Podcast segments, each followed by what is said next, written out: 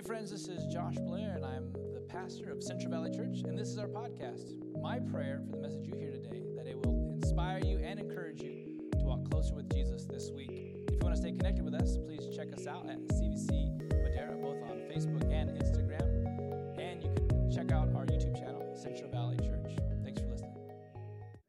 Now, I'm going to jump in the Word uh, today and looking at the last four chapters of Job, chapters 38 through 42. And as we do that, then I'm going to uh, pull some things out of that that we read through. But before we get to the scripture, I want to just highlight and talk about one thing that I've that I know has been here in, in humanity. It's in our human nature from the very beginning, from the, from the creation of and the dawn of time, when, when humans first started walking this earth, even now, but even we see it more prevalent in our society. And it's this uh, idea this, this, uh, this idea that if we were in charge, things would be better. Do you know what I'm talking about? Has anybody ever thought that? Raise your hand real quick if you ever thought, if I was in charge, it would be better. Everybody's hand should be up because we all believe that, isn't it? That's just true. If I was in charge, things would be better. It would, things would work out better, things would run smoother, there would be less issue, there would be less strife. If I was in charge, we'd get it done world would be at peace. There would be no more strife if I was in charge. And it's interesting that we see that even from the beginning of Adam and Eve when they went to the tree and God said, Look, I, you can have all the fruit of whatever you want to eat, but don't eat of this tree, uh, the fruit of the knowledge of good and evil. And what's interesting about that is sometimes we think that Adam and Eve were naive to what was bad and what was good until they ate, and then they're like, oh, now I know what's good and bad. That's not what happened. Actually, they knew already what was good and bad by what God had told them because he was walking with them. What the tree uh, caused for them to do was to define for themselves what was good and what was bad. They, they didn't want to have God tell them or dictate to them or show a standard of morality that says, this is right, this is wrong. They wanted to take the fruit and say, now we define what's right and what's wrong. Do you see that more prevalent now today than ever before in our society? People talk about my truth. Let me share my truth to you as if their truth trumps your truth, as if there's no absolute truth. That came from the beginning in the garden when man, humanity decided, I want to decide for myself what's right and wrong. Why? Because they thought if I was in charge, I would know how to make things right. Isn't it interesting? We see that from the very beginning. We see it uh, when we look at the opposition to political leaders. No matter who's in charge, they're doing it wrong. You know? All the time. And this is sometimes it's justified, like uh, how our state's being run. I think they people could do it better. Could I do it better? I don't know. Maybe, maybe not. But we always have this opposition. If, if our people, if our pl- politics were, and our political system was in charge, then things would work out. If our economic system was in charge, if this societal program was working the way I thought it should work, things would be so much better. We even see it if you watch some football games yesterday. You watch them play and you think, why did they make that play? Why'd he throw it to that guy? He can't run. Don't they know? Why'd they miss that block? These guys are horrible. They're professionals. Let me get in there. And I would get crushed, right? But this idea that we think, oh, if I was there, if I was the quarterback, man, I could do so much better. If I was the coach, I would have called this, this auto. I would have said this play, man. We would have been doing I formation. We would have scoring touchdowns. But we're not in charge. But we have this mindset. There's this idea. It's, it's literally called the Monday morning quarterback. When we come back and say, look, these guys, they're doing it all wrong. If they would just listen to me, if they would call me on my couch at home, I would tell them what play to run. We just, it's in our, it's in, innate in our nature that we, that we uh, want to rebel or, or criticize the authority of others. You notice it? I even see it in my two boys, my four year old and my two year old, who think that it's their job to tell me how to do, how to do things in life. Like we were, we're driving, anytime we go places, they instinctively want to give me directions. They have no idea where we're going, but they're always like, go straight, daddy. I'm like, I got to turn. It's a red light. Car's in front of me. Little Griffin, two years old. Go, daddy. Like he like whispers it, like, go. And I'm like, I can't go. He's like, go! He screams. Sometimes I'll even ask him, hey, which way should I turn? That way. I'm like that, I'm not turning. It can't even, there's, no, there's not even a right turn. I can't even go that way, but you think that you're right. Even my, my four year old, when I, when I put him to bed, he rebels. If you have children, you know children fight the, the need for sleep. And he told me the other day when I told him, hey, buddy, it's, t- it's, it's, it's time to go to bed. He says, Dad looks at me like stern. Dad, when I'm in charge, I'll decide when I go to sleep. And I said, That's right, you will, but for now, I'm in charge, go to bed. Because he thinks, in that statement that he says to me, he thinks that I am being unjust and cruel to him because he knows the party begins after 7:30. He, he thinks I'm missing out on all this good stuff, and if you really loved me, you would let me stay up and enjoy Mario Kart with you when you put me to bed. Right? He, he has this, he has this uh, innate understanding that if I was in charge, I would do things differently. I would do it better. And we see it actually as we've gone through this reading in the book of Job. We've seen it all throughout Job. That Job, he cannot explain the suffering that he's encountering, so he says it must be God's fault. It must, for some reason, God, he, he got it wrong. I don't know why I'm suffering. I've done everything right, which means he's done something wrong. And subtly, by saying God has done something wrong, Job is saying, if I were in charge, I could do it right. I could do it better. And that's something that we say all the time in our hearts and in our minds, whether it's about something else or someone else, or even if it's about God. And then God begins to question Job. If you read chapter 38, God lays out this string of questions, which I think is so wonderful. And, he starts out with, Hey, where were you when I laid the foundations of the world? I love that. I mean, what are you going to say? I w- I wasn't there, right? He begins to lay out these, these, these questions that, are, that Job cannot answer. In fact, doesn't want to answer. And in, in chapter 40, Job doesn't respond. He just says this in, ver- in uh, verse 8. He's like, I cover my mouth. I shut my mouth. I, I got nothing. What can I say? What can I say? And then God actually wants, a, wants an answer from him. And so he says, actually, in chapter 40, verse 8, God uh, brings another question to Job, says this Will you even put me in the wrong? Will you condemn me that you may be in the right? Will you put God in the wrong so that you can be in the right? This is what I see in society all the time now. People say, no, Scripture doesn't have authority over the way I want to live. I choose not to believe what this says, so I can choose to be in the right. What I want to, what I want to do, how I want to live, that's right. And by doing that, you're putting God's word in the wrong. God's word is not true, I'm true. There's a big problem with that, isn't there? So God will even ask us today, would you put me in the wrong so that you can be right? Job, he, he, he's complaining against God that God had gotten something terribly wrong that allowed this kind of suffering to happen to him. And, uh, and we, that, we do that all the time too. Often, when we complain about the stuff we're experiencing, it's because, it's because we're frustrated with the current situation. And we believe that if we were in charge, it would go a totally different way. If, it, if I were driving, I would know the directions to go. I'd go there faster. I'd slow down. I'd speed up. I'd make sure not to hit the curbs when I'm driving, which is my wife, my wife tells me that all the time. Why'd you jump the curb? I said it shouldn't be there, right? If you're driving, you don't hit the curb, but if I'm driving, I'll do what I want. We always think, look, if I was coaching, I'd call this play. If I was playing, I'd make this play. If I was parenting, I would, parently, I would parent differently. If I was defining what was right and wrong, I'd get it right.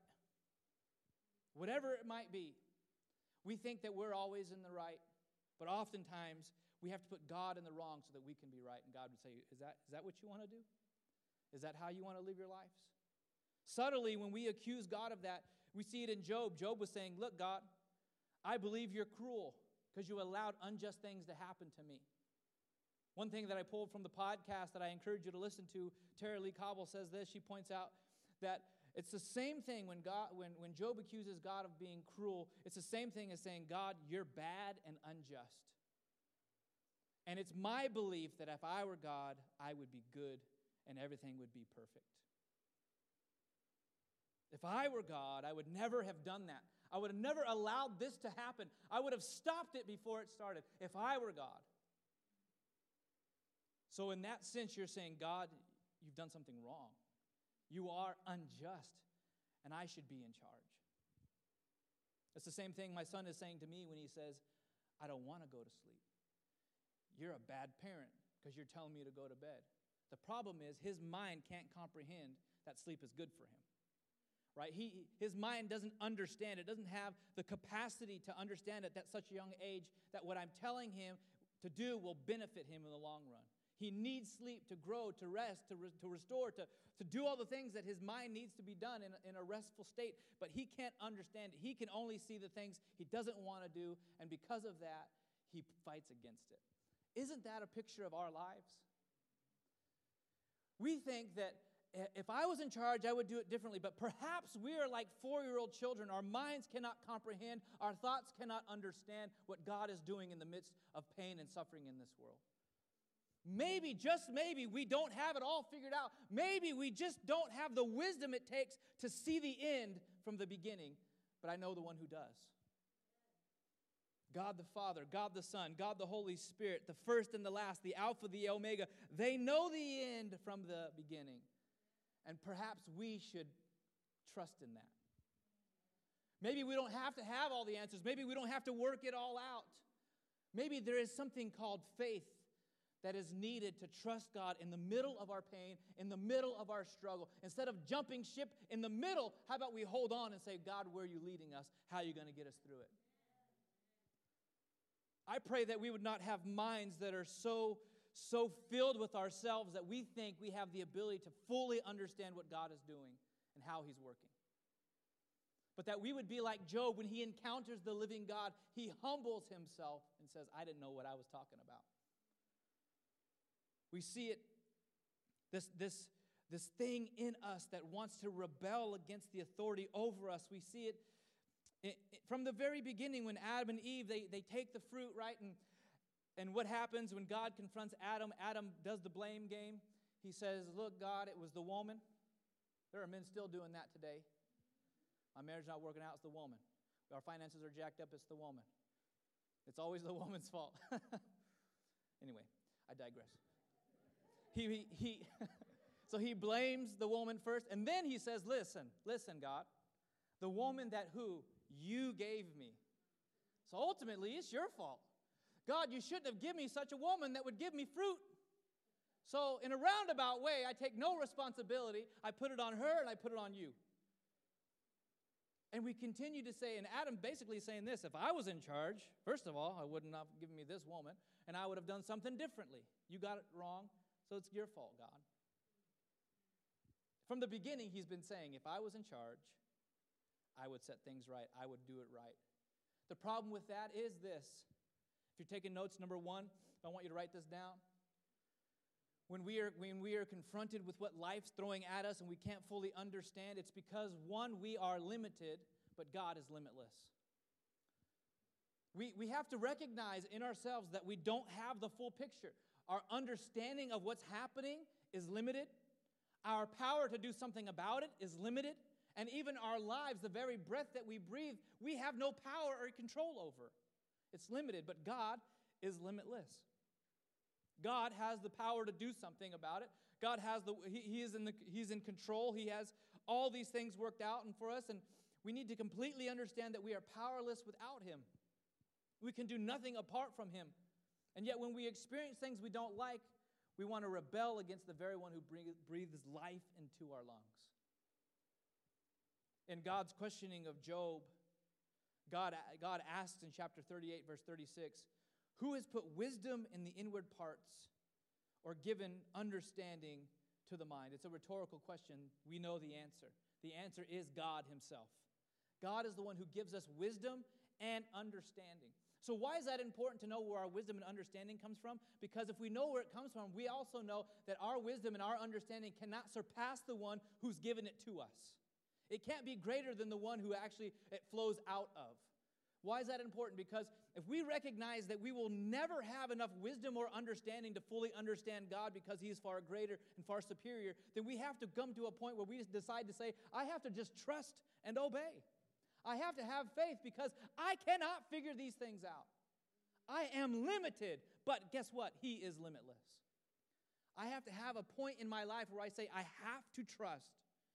Because even collectively, if we, if we put a lot of our, uh, put our minds together, I mean, humanity has done some great and amazing things. But even in our greatness of, of our, of our collaboration of thought and mind power, it will never, ever get us to a place where we can fully understand what God is doing because he has given us a glimpse and a taste and a piece of his wisdom and understanding. We don't have the full, full effect of it. We, in fact, we can't handle it because He's God. He is higher than us, He's wiser than us. He, he, he, is, he is revealing things to us, but we don't have the full picture. In fact, He tells us in Isaiah chapter 55, a, a book of a prophet that we'll read later on throughout this year. He tells the prophet to tell the people of God, For my thoughts, verse 8, for my thoughts are not your thoughts, neither are your ways my ways, declares the Lord. For as the heavens are higher than the earth, so are my ways higher than your ways, and my thoughts than your thoughts.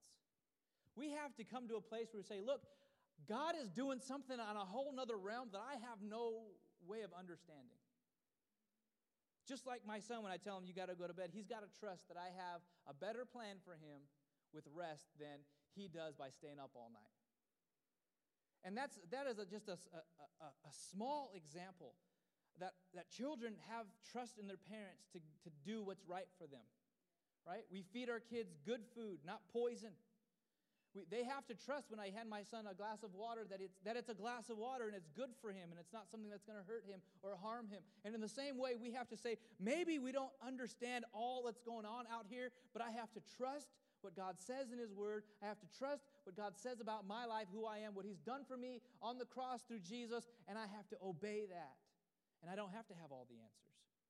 Because in fact, I can't have all the answers. I am limited, He is limitless.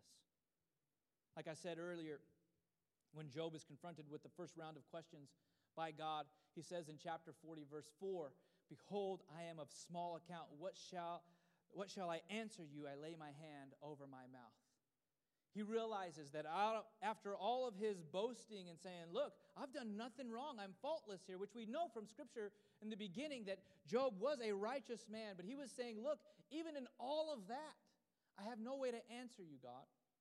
Because my, even my complaint, which is great, and Job has suffered tremendous things in this life, losing his entire family, all of his financial success. His wife tells him to curse God and die. He, his body is riddled with with boils and sores.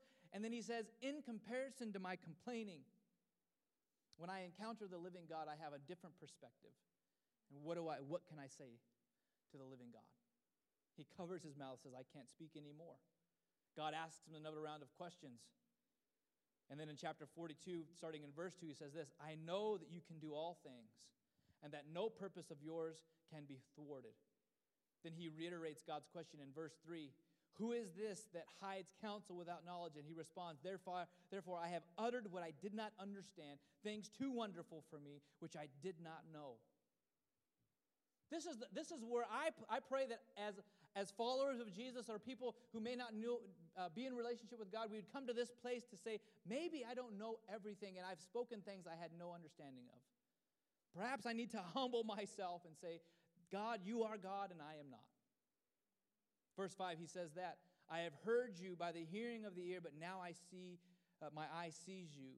Therefore, I despise myself. The word means humble. I humble myself and repent in dust and ashes. I love what he says there in verse 5. He says, I've heard, basically, I've heard about you, but now I see you. See, I think sometimes we have an issue in church. We have a lot of people who've heard about God, but have never encountered God. There's a lot of people who have an understanding. Maybe they've even read scripture, but, but they, they've only heard about him. They've never encountered him. And in the issue of just hearing about God and, and having a religious mindset or being raised in church without a full encounter of God, is that we continue to uh, have a distortion of who He is until we see Him.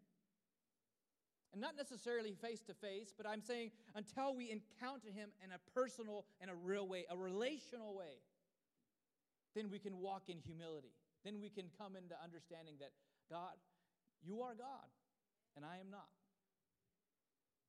We, we, can, we can submit ourselves before the great God. But until we get to that place, we're going to struggle with humility and repentance. Job was confronted with the greatness of God, and when he had been confronted with the goodness and greatness of God, he repented of thinking that God was in the wrong about anything.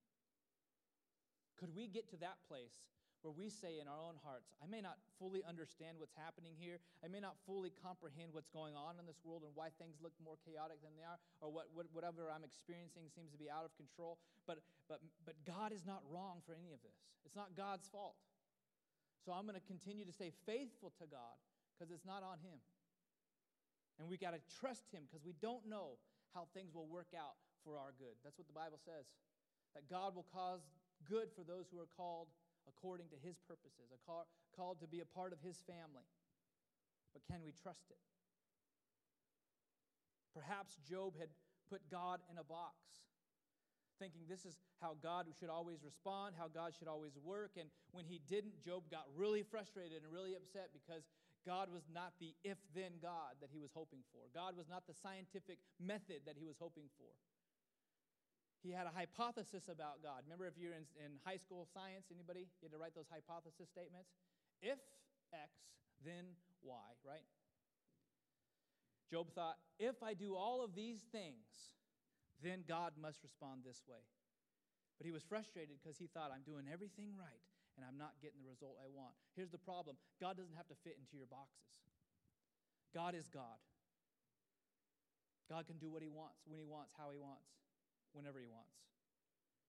But are we going to be people who say, God, you don't have to fit into my box. I'm going to trust you and be faithful to you regardless of what I see?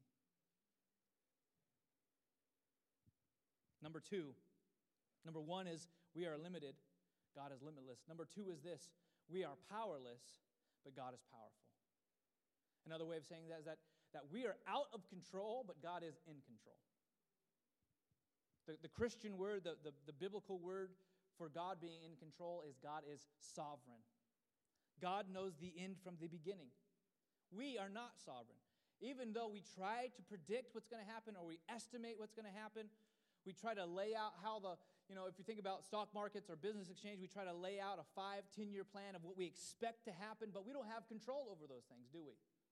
We don't have control of what will happen to us when we leave this building, let alone what's going to happen 10 years from now. We love to hope that it's going to happen, but there's no guarantee. I mean, I can tell you tomorrow the sun will rise, but I can't tell you that tomorrow I will rise. I have no control over that. So, are we going to understand that I am powerless about certain things that I have no control over, but God is always in control and He is powerful? And I have to be someone who says, God, I will trust you even when I feel like I'm out of control, because you are in control. The trouble comes when we think that God is not in control. As if God is asleep at the wheel and we're saying, God, wake up! My life should not be this way. What we're saying to him is, God, if you would just move over, let me drive, things would go a lot smoother. I even, you know, those bumper stickers, I just thought about this, not my notes, but you know those bumper, bumper stickers say, Jesus is my co pilot? I don't want him as my co pilot. I want to be in the back seat. I want to go ahead and drive wherever you want to go, whatever you want to do. I don't want the risk of trying to take over the wheel of my life again, like it was before I met Jesus, because I was going in the wrong direction. I want Jesus to be in control. I want him to have charge. Jesus, drive where you, wherever you want to drive, whatever it looks like, whatever I got to go through, because I trust you, because I know in the Word you, you are good, you are faithful, you are merciful, you are kind. I am not, but you are. So you drive. We have to be a people who say, I am powerless, but God, you are powerful. That's what we need. Because the problem is in life, we can say we're as faithful to God as we want to be, but when hard times hit, the reality comes that we struggle with faithlessness. But number three, when we are faithless, still God is faithful. When we are faithless, God is faithful. Isn't that a good thing? Aren't you happy that even when you struggle, God remains faithful to you?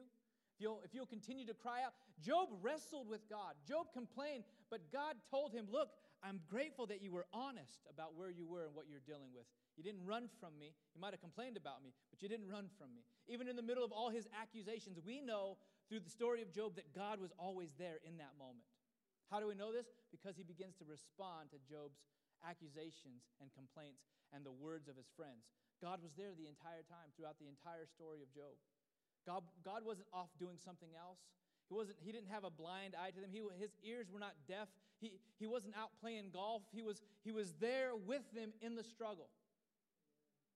And God would say to us today, I am with you in your struggle, even in your complaints, even in your lack of understanding, even in your lack of wisdom. I am still there with you, and I'll be with you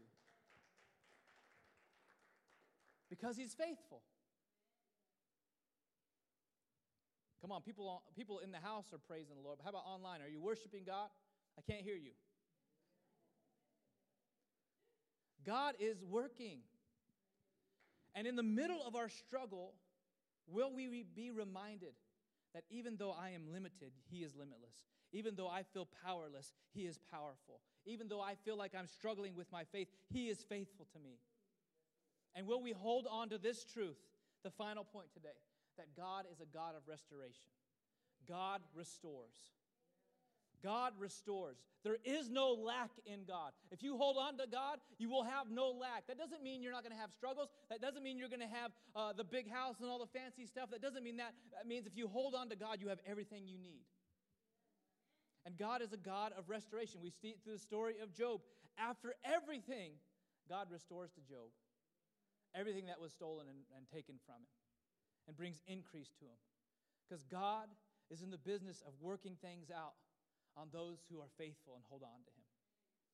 Be honest with, if you're struggling, be honest with your struggle. You don't have to fake it to make it. You be honest with where you're at and you trust God in the process. Say, God, I don't have it figured out. My wisdom is not yours. I don't, I, I can't, my, your ways are higher than my ways. But God, I know this truth that you love me so much that you sent your one and only Son to die for me, to redeem me, and restore me back into right relationship with you. We see it in the garden when, when Adam and Eve fell. God said, I got a plan. This plan is going to come through uh, Mary. He's going to rise up, born of a virgin. His name is Jesus. He's going to set things right. He's going to live a sinless life. He's going to die a death he did not deserve to redeem and restore humanity back to their right place. And we can walk in restoration when we submit our lives to Jesus. He is a God who restores. He is a God who restores. My challenge for us today is to trust Him. Is to trust Him. Will you trust Him even though things don't look like they're working out? You're going through some traumatic, difficult seasons, or, or your, things are fine right now, but, but I love this saying either, either you've uh, are in the middle of a storm, you've just come out of a storm, or you're about to go into one. Life is full of storms. But in all three of those scenarios, can you trust God to see you through it? This is our challenge. If you have faith in Jesus, I, my challenge is, you, is for you to continue to stay steadfast and trust Him. If you don't have relationship with, Jesus you haven't put your trust and hope in Him, uh, my prayer is that today you would put your hope and trust in Jesus. Where else can you turn? Where else can you look? Nothing else is going to answer these things for you. Nothing else is going to give you this hope that only Jesus can give. It's found in Him and Him alone. My, my call for you would be to trust in Jesus, the beginning and the end. He is trustworthy, He is in control, He has all authority. He is limitless, He is powerful, He is faithful, and He restores. Let's run to Him today. Amen. Thanks for listening to this message. To hear more messages like this one, be sure to subscribe and check out our podcast channel to hear past episodes. If you like what you're hearing, be sure to rate it and share it with your friends. It helps us out a lot. If you're interested in supporting the ministry of Central Valley Church, go to CVC